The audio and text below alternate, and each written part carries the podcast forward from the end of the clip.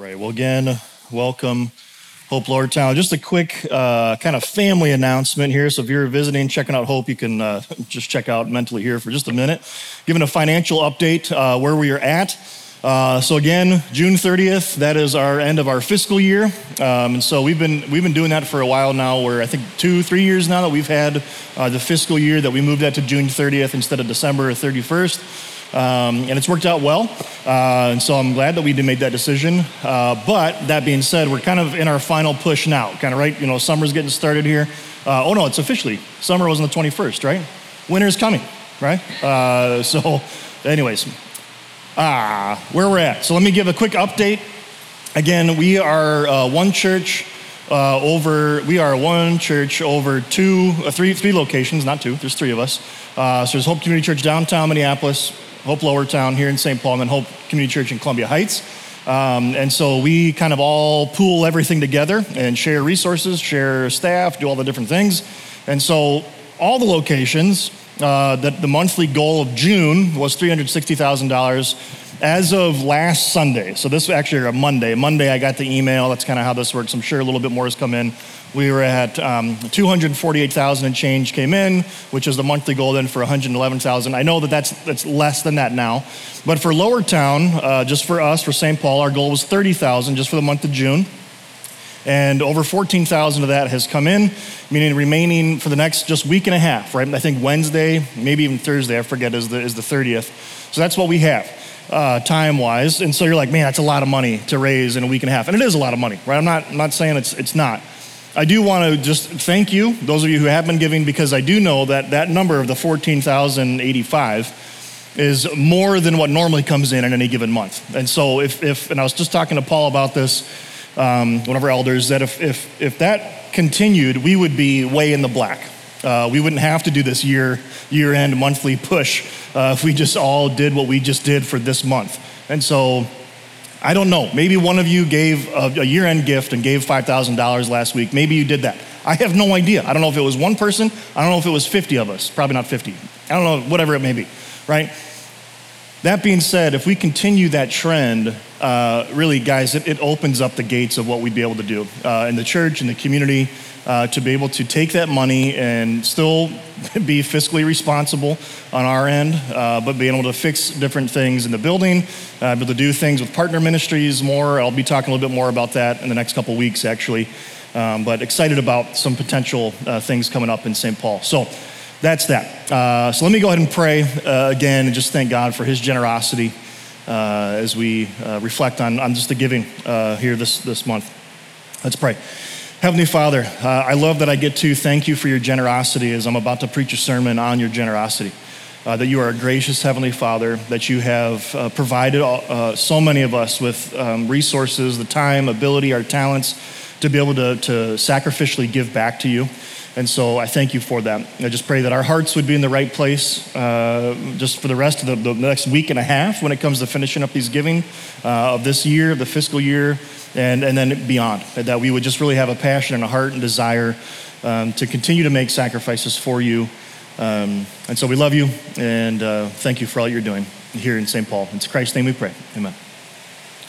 Okay, we are in a summer series uh, that we've called Not Just Another Story. Again, we are going through Romans for a long time. We're going to be in there for a couple years. We're taking a break for the summer. We'll kick off uh, Romans again in the fall. But for the summer, we're doing what's called Not Just Another Story. We're looking at stories that Jesus tells, parables maybe, whatever it may be. So maybe something that we might be familiar with. You grew up in the church, even if you didn't grow up in the church, you might be familiar with some of these stories.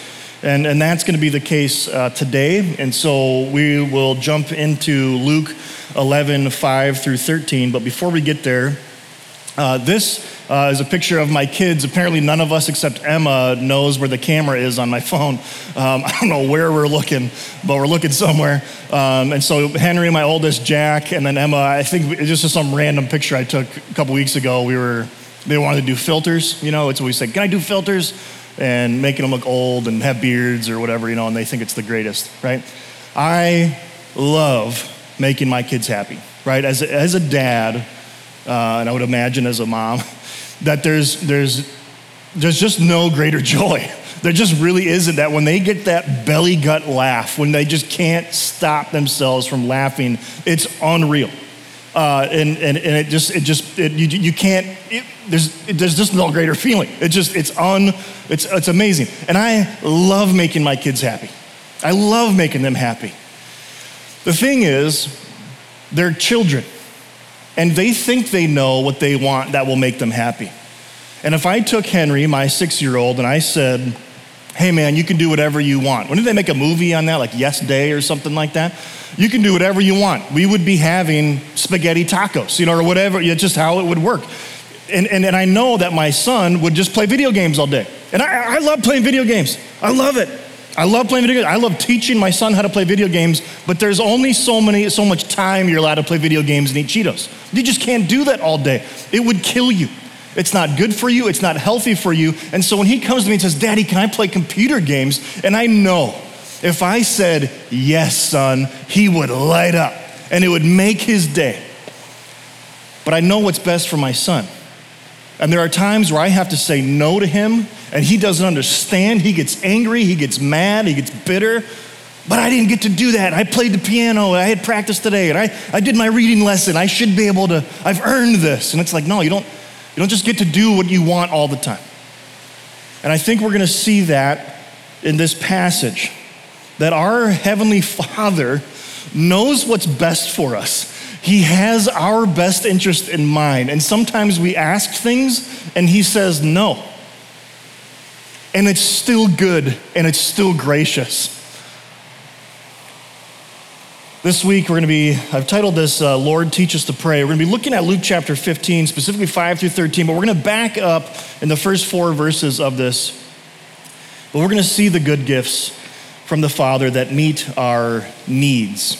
So this is Luke chapter 11. I'm going to be starting in verse 1. Uh, and again, I'll have all the scripture up on the screen. And uh, I use the NIV. Uh, feel free to whatever translation you use, but I'll be I'll have the NIV up there for you says this One day Jesus was praying in a certain place, and when he finished, one of his disciples said to him, Lord, teach us to pray, just as John taught his disciples. John, John the Baptist, Jesus' uh, older cousin, John the Baptizer. He's baptized. We looked at this last week. He's baptizing people uh, in repentance. I want to repent and I want to have this outward demonstration of this inward reality. I, I'm a follower of Jesus now baptism of repentance. But this guy, John, has disciples, okay? So just some random picture I found of someone, a rabbi, teaching his disciples.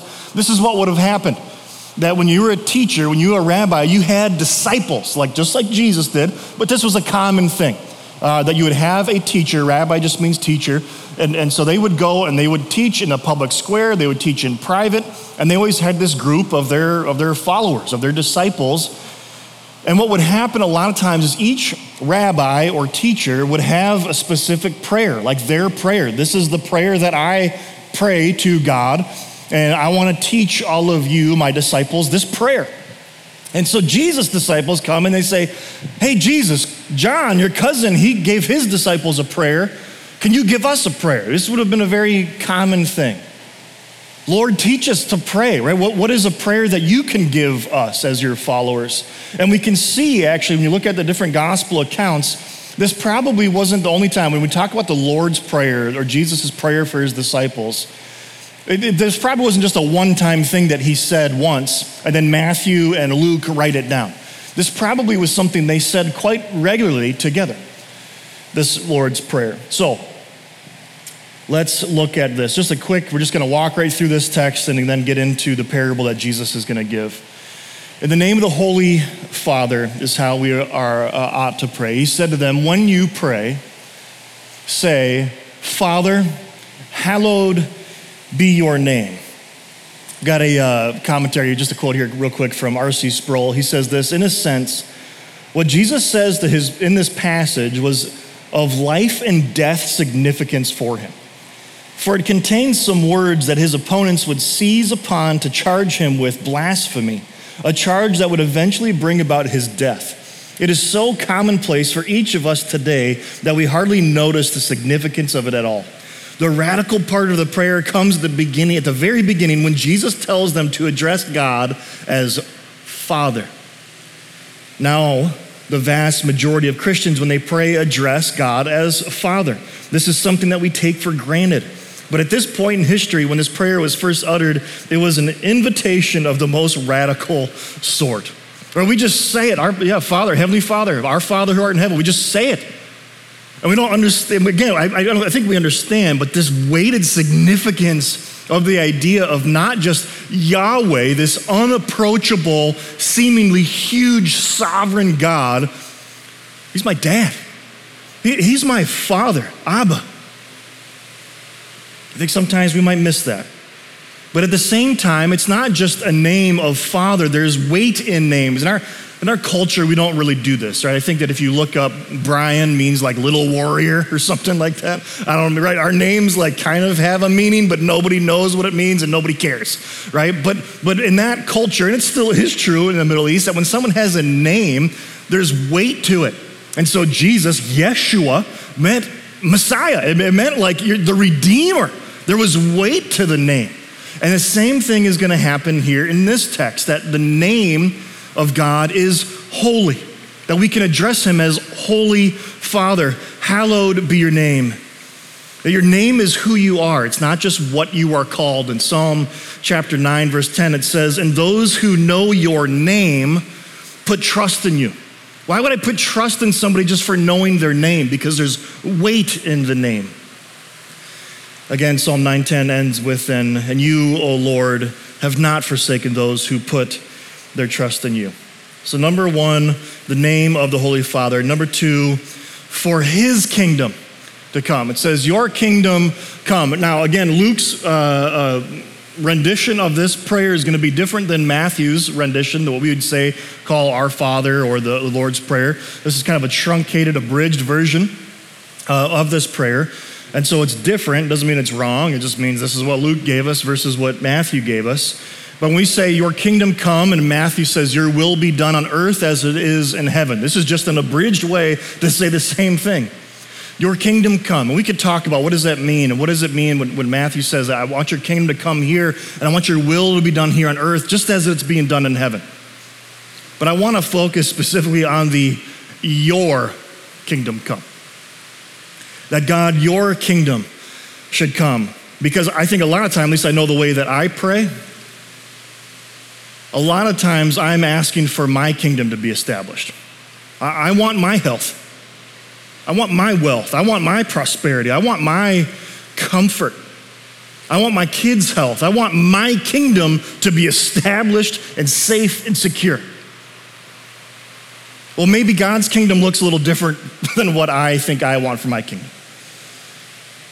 The emphasis here is that your kingdom come. Third point here meet our daily needs. Again, verse 3 give us each our daily bread. This might be Captain Obvious, but they didn't have plastic bags to wrap their fresh baked bread in. Uh, I just saw a tweet the other day. It was like, I don't like the person I become when I'm around warm bread. that was pretty, that was, that was good. I like that. Uh, all right. This, this would have been happening all the time. They didn't have refrigeration. They didn't have the ways to preserve bread. And so it would have been baked fresh every day, other than the Sabbath, but they would have cooked fresh bread. And they would have done this, and they, and they needed it every day. They would have gotten stale and gross and old. And this daily bread is, again, this daily need. And so Jesus is teaching his followers, his disciples, and then now obviously us, that when we pray, we pray for his kingdom to be established and give us our daily need, not our desires and wants. Can we make those petitions to God? Sure. But it's probably the same way as if my son keeps coming to me, Dad, I want to play the computer, I want to play the computer, I want to play the computer. God, you don't need that. That's not a need, it's a want. It's very different. Give us our daily bread. Give us our, our needs daily, fresh, always in front of us, all the time. That's who our Father is. He says, Forgive us as we help us forgive. Forgive us our sins, for we also forgive everyone who sins against us. Literally, this idea here of the sins against us, that phrase, or uh, the, the, the, everyone who sins against us, quite literally, is those who we are indebted to. or those who are indebted to us. It's the same thing. There's a debt to be paid. That's what forgiveness is. When we look at forgiveness, right, two times here, forgive me as I forgive others. And forgiveness simply is taking on the responsibility and the pain, the hurt on myself and, and absolving them of that debt. If somebody does something to me, hurts me, steals money from me, right? Somebody, let's just let's just take that example. Someone takes some money from me, steals money, who's not my wife. Kidding. I steal money from her. That's how that works. Uh, if someone steals money from me, and I say, I forgive you of that debt, I absolve you of that debt, then who has to bear the responsibility or the payment? Uh, I do, the one who is offended, the one who is stolen from. Listen, that is Christianity. That is the cross. We are the ones who are stealing. We are the ones who are, who are in debt to God the Father. We are the ones who have committed sin. We are the ones who worship the creation over the Creator. And then He says to us, if you want, I will forgive you. And then, if we then say, Yes, I would like to be forgiven of my debt, and then God says, Great, then I will forgive you of that. But I can't just forgive it because I'm just. I have to be just and a justifier. I want to justify you, but there needs to be a payment. And Jesus is like, I'll do it. I'll take the payment that they couldn't pay. I will die. I will suffer on the cross. I will pay for their sins. And then we are absolved completely, 100%, no more debt. But Jesus doesn't just say, okay, well, hey, you're debt free. Now get out of here and don't do it again. He says, come down, sit with me. You are my brother. You are my sister. Let's feast together. That's Christianity. And so when we forgive somebody of even just the slight, someone makes fun of me or teases me, and I'm like, man, that really hurt me and we go to them, we say, man, I, I just, I feel uncomfortable, this thing you said. And it's, man, will you forgive me?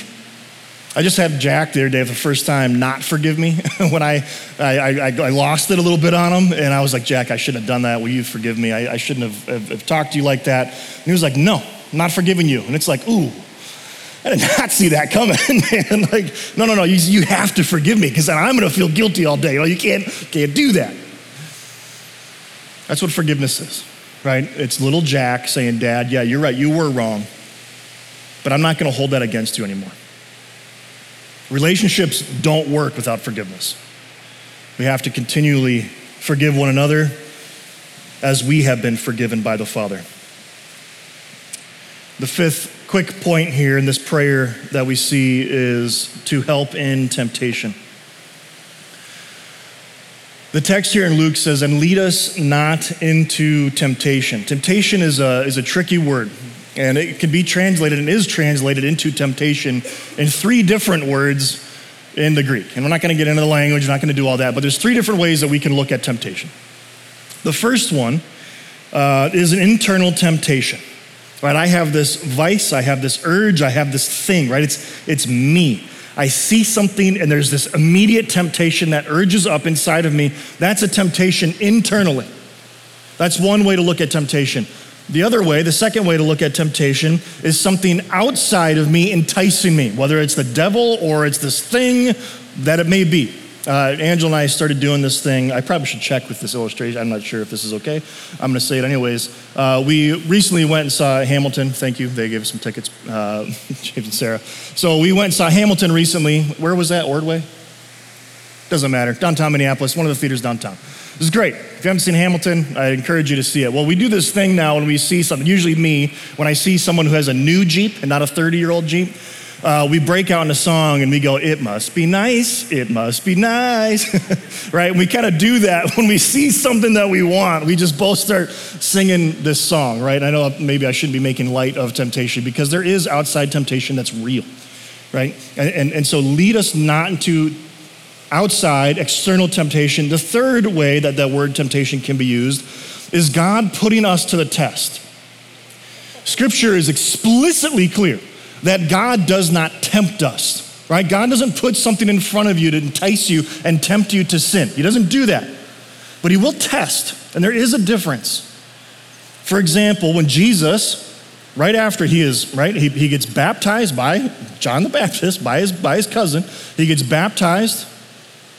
And then what happens? The voice from the Father says, This is my beloved Son in whom I am well pleased. It says immediately after that, Jesus was led by the Holy Spirit into the wilderness to be tempted by the devil. In that story, we have the third use. He was led into the wilderness by the Holy Spirit to be tested. But he was tempted externally, number two, by the devil. And again, what does the devil do? He says, I want you to doubt the words of God. If you're the Son of God, if I'm the Son of God, God just said, This is my Son. No, no, no. If you're the Son of God, turn, this, turn these stones into bread.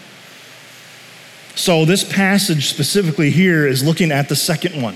Right? Lead us not into temptation. Like, uh, help us avoid these things. If, if I struggle uh, with, with being an alcoholic and all of a sudden my party's having a happy hour, maybe I shouldn't go to that place where I might get tempted. Just don't lead us not into temptation. That's this phrase that's being said here, this prayer of help us avoid the devil or something else enticing me.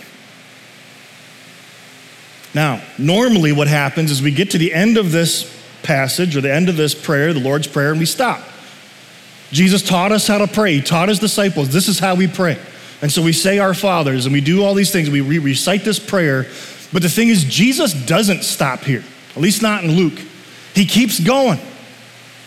He's still answering the question Jesus, teach us to pray. And he says, when you pray, say, and then he says, continued, then Jesus said to them. So he gives them the prayer, and then he breaks out into a story. And he says this Suppose you have a friend, and you go to him at midnight and say, Friend, lend me three loaves of bread. So again, there's that bread. There's this daily need that's happening here. It's late at night. This guy ate all of his bread. Maybe this guy has some left over. I need three loaves of bread. And a friend of mine uh, a friend of mine on a journey has come to me and I have no food to offer him. And suppose the one inside, this neighbor, says, Don't bother me. The door is already locked and my children and I are in bed and I can't get up and give you anything. Again, he's teaching them how to pray, and this is the story that he tells. This is the parable that he breaks out.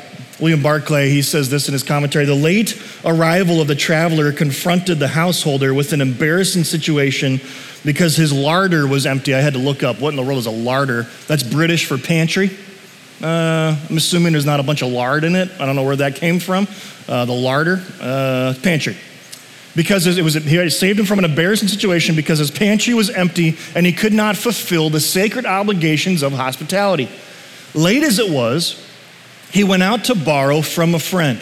The friend's door was shut. In this part of the world, no one would knock on a, on a shut door unless the need was imperative. In the morning, the door was opened and remained opened all day, for there was little privacy. But if the door was shut, that was a definite sign that the householder did not wish to be disturbed, but the seeking householder was not deterred. He knocked and he kept knocking. So, what's going on here? Jesus uses now a parable to get his point across. This is how you pray. Let me give you the prayer that you wanted. But now I want to get a little bit deeper. I want to get deeper on how we pray. And I'm going to get deeper by sharing this story. So the story then continues. I tell you even though he will not get up and give you the bread because of friendship, yet because of your shameless audacity, he will surely get up and give you as much as you need. We have to be really careful here not to turn this parable into allegory. Allegory is like uh, Pilgrim's Progress or something where you have something that means a one for one equivalent. In the Pilgrim's Progress, when you have Christian, he's a little Christian. When you have a friend whose name is Mercy, they embody and personify mercy. You see this, how this works? It's a one for one. We got to be really careful not to allegorize parables, or else you end up making yourself the hero of the story of I'm the person who's in need and I'm doing the right thing and I'm going to go to my neighbor and I'm going to get some food for my friend. And God then becomes not so good of a neighbor. he becomes this begrudging, annoyed person who has the resources that just doesn't want to give them up. But because of your persistence, you keep it up, and then he gets annoyed enough to say, Sure. As if my six year old's like, Dad, I want to play the computer. No. Dad, I want to play the computer. No. Dad, I want to play the computer. Ah, fine. That's not this situation. That's not what's happening. This is not allegory. And we have to be really careful to not treat this as allegory. Who's the traveler in the story? I don't, know. The traveler personifies sin. What, what? No, you can't do that. You can't start doing one for one. Now, listen, I am not trying to diminish and, and, and, and say this isn't about uh, persistence in prayer. I think that that's actually pretty clear, not just in this text, but Jesus tells other stories about the persistent widow, about praying. The Apostle Paul tells us that in 2 Corinthians chapter 12. He says he goes to, to God three different seasons to remove this thorn in the flesh. I think the persistence uh, in prayer is a good thing. But I don't think that's the main point of this text. The main point of Jesus telling this story is like God's really annoyed with you. He's asleep and he's kind of grumpy, but keep it up, keep it up, keep it up, and then you'll get what you need. I think we're missing a greater point. So before we answer that, we have to ask this question What is a parable, and what is the main point of this parable? So let's look at this. What is a parable? A parable, quite literally, means to throw alongside. It's para, throw, throw alongside of something else. That's what it means. Uh, we talked about um, uh, St. Augustine, and when he talks about his biblical interpretation, how do we read our Bible? He says there's three rules to reading our Bible context, context, context. There are three rules when it comes to interpreting a parable that we have to remember illustration, illustration, illustration. It's not allegory. Jesus will use similes and metaphors in his parables. The kingdom of God is like, I am a door, I am the, he uses those. Let's, but it's going alongside something else, and it usually has one meaning. And the meaning here, the one main meaning, is not persistence. The one main meaning here is how do we pray to a benevolent God? How do we pray to our Father in heaven. There's so much, something I think deeper and more profound than just persistence. I think it's more than that. I think Jesus wants us to get a glimpse of who the Father is. It is a, it's what's, what's called a, a principle of comparison. I think it's a lot more than just persistence. When we look at the kingdom of God, which is usually what every parable that Jesus teaches about, it's, it's, it's showing us this is the way the kingdom of God works. And when he says the kingdom of God is like a man who, who finds a buried treasure and he goes and he sells everything he has to go purchase this land so he can get this treasure. And we start going one for one and we go, okay, well then am I am I this person? Do I need to sell all of my possessions? Do I need to go buy a land and go treasure hunting? Wrong. That's not a good way to interpret the parable. There's something greater, deeper that in the, even in that parable of saying it's the kingdom of God, and when we get a glimpse, when we get a taste of how amazing the treasure is of the kingdom of God, I am willing to give up everything, including my family and friends and job and my reputation, in order to pursue Christ. So, what is it then here that's being thrown aside? What is the story that Jesus is, is uh, the story he's, he's putting alongside of something else? And I think it's who is this generous God who the generous God of this kingdom is and how we pray to that generous God. Again, it's a parable of comparison.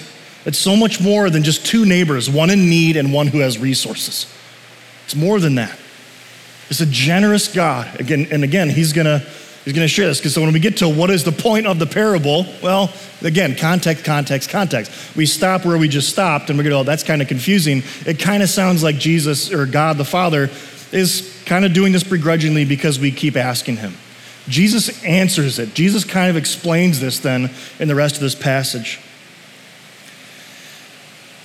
He says this So I say to you, ask, and it will be given to you. Seek, and you will find. Knock, and the door will be opened to you. For everyone who asks receives, and the one who seeks finds. The one who knocks, the door will be opened. Do you see if you go allegory, the first within the parable, it seems again, God is not generous. He's doing this because he has to, he's doing this because he's annoyed. And then you now have the answer I say to you, ask. What's the comparison? The comparison is to a neighbor who's a little frustrated, and the comparison then is to a gracious Heavenly Father. And he's going to make another comparison. The comparison is to like a father on earth who's evil compared to a gracious Heavenly Father. This is the Father of the kingdom. I say to you, ask, and it will be given to you. Seek, and you will find. Knock, and the door will be open to you. For everyone who asks receives, the one who finds, the one who seeks finds. The one who knocks, the door will be open. That if you have a need, and again, the imperative word there is need, and we pray and we ask God the Father for it, He will meet our needs. That's what He does. He's a good dad. And there are times then where He doesn't. He might open the door and say, Yeah, not today, and shut it in our face. But that's what a good father does. Then he goes on continuing, which of your fathers, again, this comparison now, again, which of your fathers, if a son asks for a fish, will give him a snake instead? Or if he asks for an egg, will give him a scorpion? There's part of being a dad, I think, that I, I do, I joke a lot with my kids, probably a little too much. Uh, every time I do, I, I like hear like, uh, do not uh, exasperate your children from Ephesians. Like, dads, don't exasperate your son. I probably do that way too much, right? Uh, happened a couple days ago. We are at a party at my sister in law's house, and one of my kids, my four year old, comes up, Jack, and he's like, Dad, I go to the bathroom. I'm like, You're outside. Go to the bathroom, right? And it's like, Okay, I'm joking. Go inside, go to the bathroom, right? And I remember my mother in law was like, You clearly are raising boys. And I was like, eh, Yeah, you're probably right. I probably wouldn't have said that to my daughter. But what if I did? Right? I mean, can you imagine if my actual attitude would have been like, No, you can't go to the bathroom. Hold it, right? I remember when I was a kid, uh, I still joke about this with my wife. When I was a kid, and I would go to my mom and I'd say, Mom, I'm thirsty. She would say, Spit up in the air and catch it. Right? That was the that was the phrase. I was like, oh, okay. Like that was that was it, because there's no water. I guess what else are we gonna do? It was the 80s. There's no water anywhere in the 80s except from a hose outside. That was the only place of water. I'm joking. The comparison here, obviously, right? I think it, Jesus makes it obvious we have this story, and what's being thrown alongside is that we have a gracious heavenly Father who loves us, who cares for us, who only has our best interest in mind, and He wants us to pray. When you pray, when you pray, you should be praying. You pray like this Our Father who is in heaven, hallowed is your name, your kingdom come. Lead us not into temptation. Forgive us of our sins as we forgive others who sin against us. And we do that knowing that the Father that we're praying to is good and gracious. I had to do the obligatory quote here from Tim Keller. The only person who dares wake up a king at 3 a.m. for a glass of water is a child. We have that kind of access. That's the kind of access that we have to our gracious, loving Heavenly Father. He is good and He is King, and He's a good King. There's something about my kids that when they wake me up in the middle of the night, which happens a lot, happens all the time, and usually it is something that they need. One of them's having a night terror. I got, I, there's nothing else I want to do right now than to comfort my child. You're not bugging me. You're not, I'm not thinking about, oh, I'm going to be so tired for work tomorrow. I don't think about that. I want to take care of your need. Daddy, I really need some water. Let's get some water. Let me get it for you. Don't even get out of bed, right? Just stay there. Stay half asleep. That's okay. We have that kind of access. And that's what Jesus, I really think, is trying to get across in this parable. This comparison is that I, being evil as a dad, know what's best for my kid. And if I'm evil and selfish, and I still know what's best for my kid, how much thinking more does our Heavenly Father know what's best for us? That's the comparison. He is our Father who is in heaven. Another thing that I think is worthy of pointing out is why is it the disciples don't ask Jesus for something else? Jesus, teach us how to do miracles. Hey, Jesus, that whole walking on water thing, that would be really cool to learn. I'm a fisherman, it could come in handy. They don't do that. They say, Jesus, teach us to pray. And I think, and I don't think I have to read between the lines too much to see that the disciples observed a connection between the prayer life of Jesus and the miracles that he was able to perform. There was something that he did, and what, he said, what was it? He was in tune, in tune with the Holy Spirit. He was always praying. What's interesting that I think we miss a lot in this text, though, too. Let me go back and read this again. Which of you fathers, if your son asks for a fish, will give him a snake, or if he asks for an egg, will give him a scorpion? If then, though you are evil, know how to give good gifts to your children, how much more will your Father in heaven give the Holy Spirit to those who ask him? What is our daily bread? What is our daily need? I think what Jesus is teaching here is we need him. We need the Spirit. And I don't, I'm, I'm guilty of this. I probably don't pray for the Spirit enough. Have you ever actually prayed for more Spirit? That's what Jesus said. He's gonna, that's, a, that's a need that you have, and the Father is good.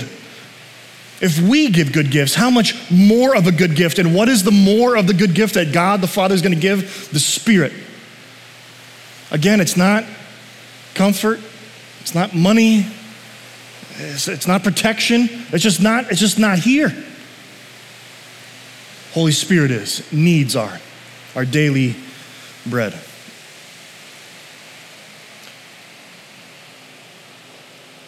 So again, I think Jesus is telling them if you want your prayers answered, then let's pray to our gracious Heavenly Father. So, an application here you have a Father in heaven, a Father Abba. Abba, just dad. Just, there's nothing, I, my kids, uh, Jack especially now, Henry is a hit or miss. He's getting older. He's kind of getting out of the daddy, you know, phase. He doesn't call me, call me daddy anymore. It's dad now, right? Jack still, I'm daddy to, to Jack. And, and for sure, Emma.